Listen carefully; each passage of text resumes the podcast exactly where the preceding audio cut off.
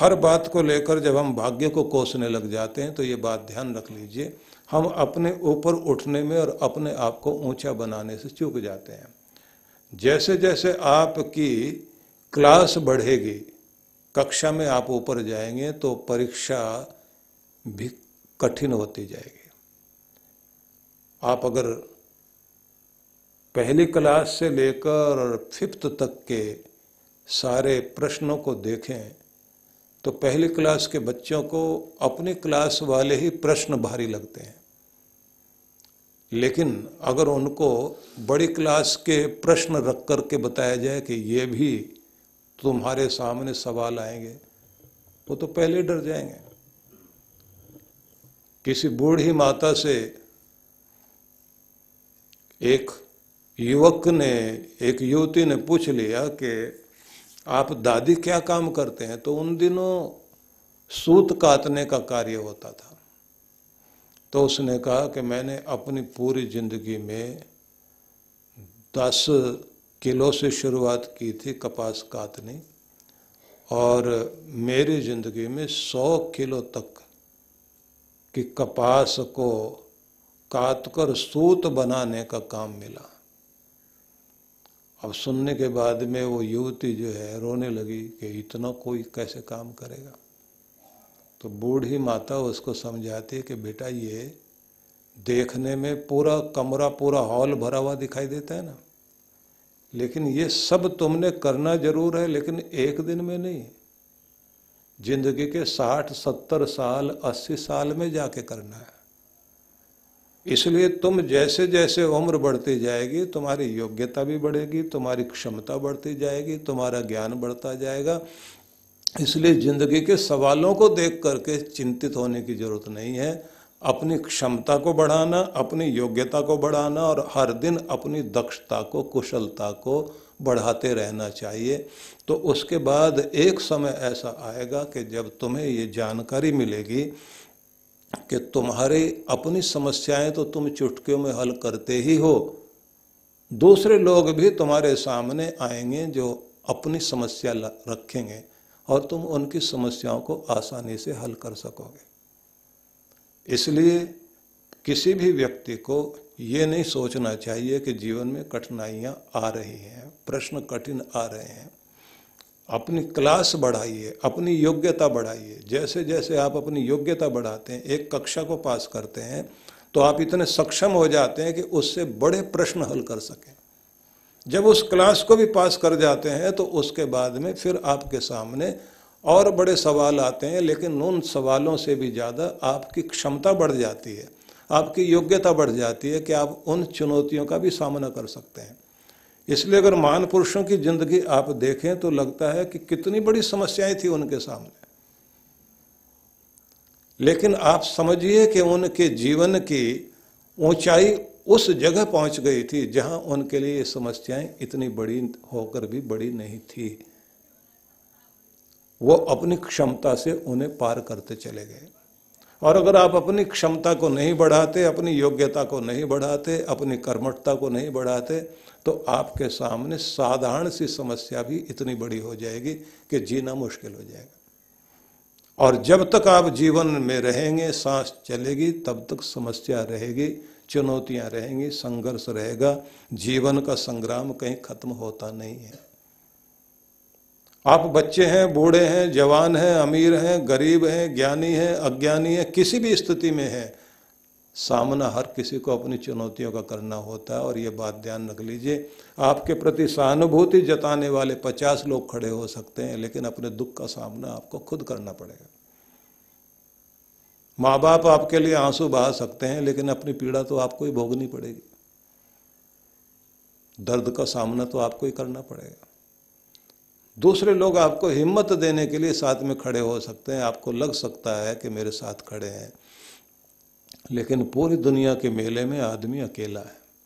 तो ज्ञान बहुत बड़ी चीज़ है, लेकिन ज्ञान तभी बड़ी चीज़ है जब आप उस छोटे से ज्ञान को भी अपनी शक्ति बनाते हैं। इसलिए श्री कृष्ण जब ज्ञान योग की बात करते हैं तो साथ में कर्म योग की बात भी करते हैं। ज्ञानी हो जाना महत्वपूर्ण चीज़ है, लेकिन उससे भी महत्वपूर्ण चीज़ है कि व्यक्ति को कर्मयोगी होना चाहिए। लेकिन ये दोनों चीज़ें होने के बाद भी आप सोच लेना कि श्री कृष्ण यहाँ रुकते नहीं है। क्योंकि ज्ञानी भी था, रावण और कर्मठ भी बहुत था। लेकिन फिर भी रावण था। अब इसके बाद में अगली चीज़ आती है कि व्यक्ति को धर्म और भक्ति से जुड़ा हुआ होना चाहिए, सच्ची भक्ति और धर्म का सही रूप। बुद्धि धर्म से जुड़ जाए तो बुद्धि सुबुद्धि होती है। नहीं तो व्यक्ति की ऊर्जा गलत तरफ़ लगेगी। अहंकार किसी न किसी तरह से ज्ञान का भी आ जाएगा, कर्म का भी आ जाएगा और वो व्यक्ति को ऊपर नहीं उठने देगा। अहंकार बहुत बड़ी समस्या खड़ी करता है व्यक्ति के लिए। सारी लड़ाइयाँ ही मैं और तू की है। व्यक्ति अगर अपनी मैं को थोड़ा किसी भी तरीके से शांत कर सके, आत्मचिंतन के द्वारा अपने आप को संभाल सके। कमाल की बात यह है कि जैसे जैसे आपका धन बढ़ेगा तो आपके पास भी चापलूसी वाले लोग आएँगे। आपका पद बढ़ जाए तो भी चापलूसी। चालाक, छली, प्रपंची लोगों का आपके साथ में जमघट लगेगा ही लगेगा। और जो सच्चा और खरा होगा, वो कभी भी आपकी चापलूसी में नहीं लगेगा। ये बात ध्यान रख लेना। वो अपनी योग्यता से आगे जाना चाहता है। चापलूस आदमी अपनी चापलूसी से अपनी अयोग्यता को छिपाता है। चालाक और प्रपंची लोग जो होते हैं, वो इतने बढ़िया ढंग से चापलूसी करते हैं कि ये पता ही नहीं लगता और इतने बढ़िया हितेशी बनकर सामने खड़े होते हैं, ऐसा लगता है कि इनसे बढ़कर के तो हितेशी कोई नहीं है। मच्छर भी काटने आता है तो उससे पहले एक ऐसा स्प्रे डालता है कि जिससे हमें ये पता ही नहीं लगता कि वो काट रहा है। जब खून के अंदर उसका जो जहरीला तत्व जाता है, तब हमें जलन होने लग जाती है, तब तक तो इंजेक्शन लगा के भी भाग जाता है।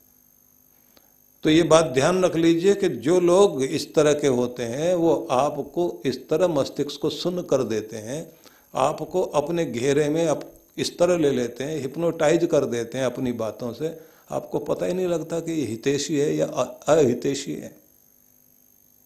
और कमाल की बात है वो आपकी चापलूसी नहीं करते। वो आपके पद की चापलूसी करते हैं। आप पद से उतर के देखिए, अगर वो आपके चेहरा भी देख सके तो। हर चापलूसी कुर्सी की होती है। कुर्सी भले ही धन की हो, शक्ति की हो, ज्ञान की हो, किसी औहदे की कोई भी कुर्सी हो, उसकी चापलूसी होगी। और ऐसे लोग ढूंढ लेते हैं और जमघट लग जाता है। ऐसे ऐसे लोग मिलेंगे आपको जिसकी कल्पना नहीं कर सकते। और ये उदाहरण जो प्राचीन काल से चला आ रहा है इस देश में कि राजा के सामने जाकर के चापलूस खड़े हो गए और बैंगन की महिमा गाने लग गए। तो उस उदाहरण को ध्यान में रखकर बार बार सोचना चाहिए। क्योंकि यहाँ तक पता किया जाता है आपको खाने में क्या पसंद है, आपको पहनने में क्या पसंद है। कहाँ बैठना पसंद करते हैं आप? चापलूस लोग सब पता कर लेते हैं। सब चापलूस ने पता कर लिया। राजा को बैंगन बहुत पसंद है राज खा के आया। बढ़िया बढ़िया बैंगन ला कर के सामने लाल भी, सफ़ेद भी, बैंगनी कलर वाले भी, हरे बैंगन भी मिलते हैं। वो भी सब लेकर के आ गए। काले बैंगन ला करके बैठ गए। राजा पूछता है, ये क्या है? साहब, हम लोग जो है ये उगाते हैं और हम लोगों को पसंद है। एक ने सफ़ेद दिखाए, एक ने काले दिखाए, एक ने हरे बैंगन भी दिखाए। राजा कहता, कमाल के हो तुम तो मैं खुद बैंगन बहुत पसंद करता हूँ। अब एक एक आदमी बोलता है साहब, बैंगन नहीं है, ये तो गलती से लोग उच्चारण गलत करते हैं। बहुगुण नाम है इसका तो। अच्छा तो आज से तो हम लोग जो है घोषणा करते हैं बैंगन को बैंगन मत बोलना, बहुगुण बोलो।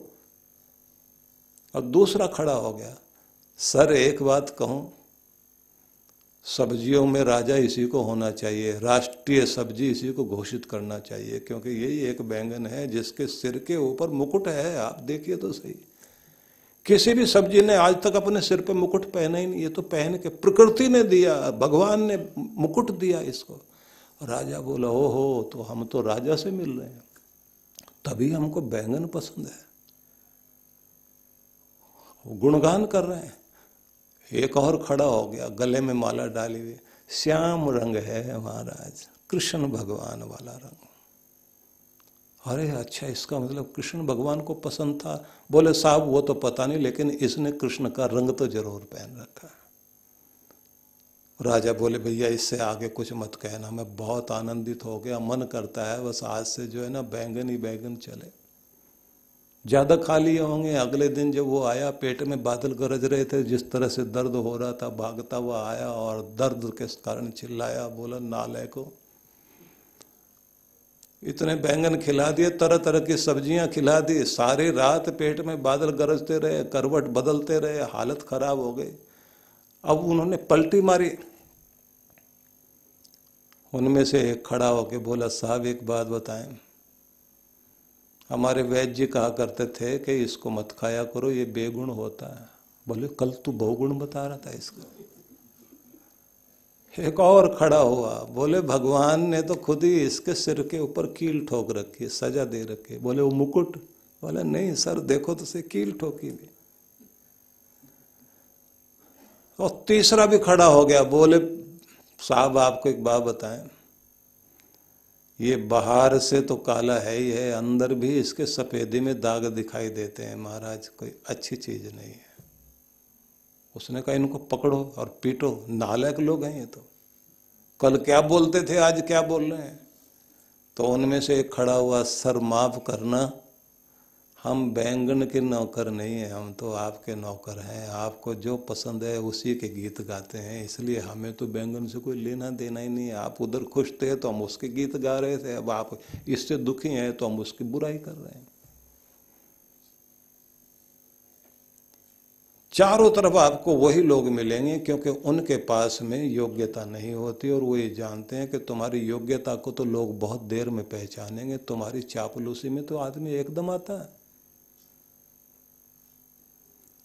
लेकिन ये बात ध्यान रख लीजिए, चापलूस और निंदक लोग जहाँ खड़े हैं, वहीं खड़े रह जाते हैं। लेकिन एक कर्म योगी आदमी वहाँ नहीं खड़ा रह जाता, जहाँ वो था। वो चलकर एक दिन सितारे की तरह ज़रूर चमचमाता है, टिमटिमाता है। इसलिए आपका ज्ञान और आपका कर्म योग आपको आगे लेकर जाता है। लेकिन इसमें चमक जो हमेशा के लिए बनती है अगर उसको जानना चाहते हैं तो वो भक्ति के कारण बनती है। व्यक्ति की बुद्धि धर्म से जुड़नी चाहिए और व्यक्ति की आत्मा भक्ति से जुड़नी चाहिए।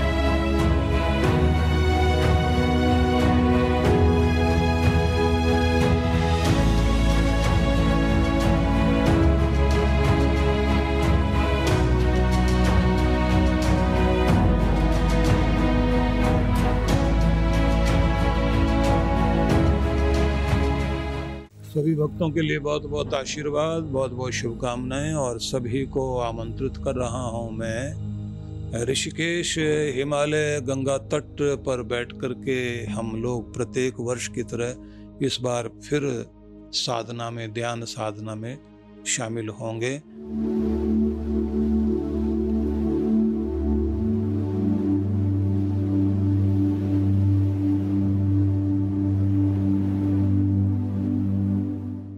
कार्यक्रम रहेगा 17 नवंबर से 20 नवंबर 2022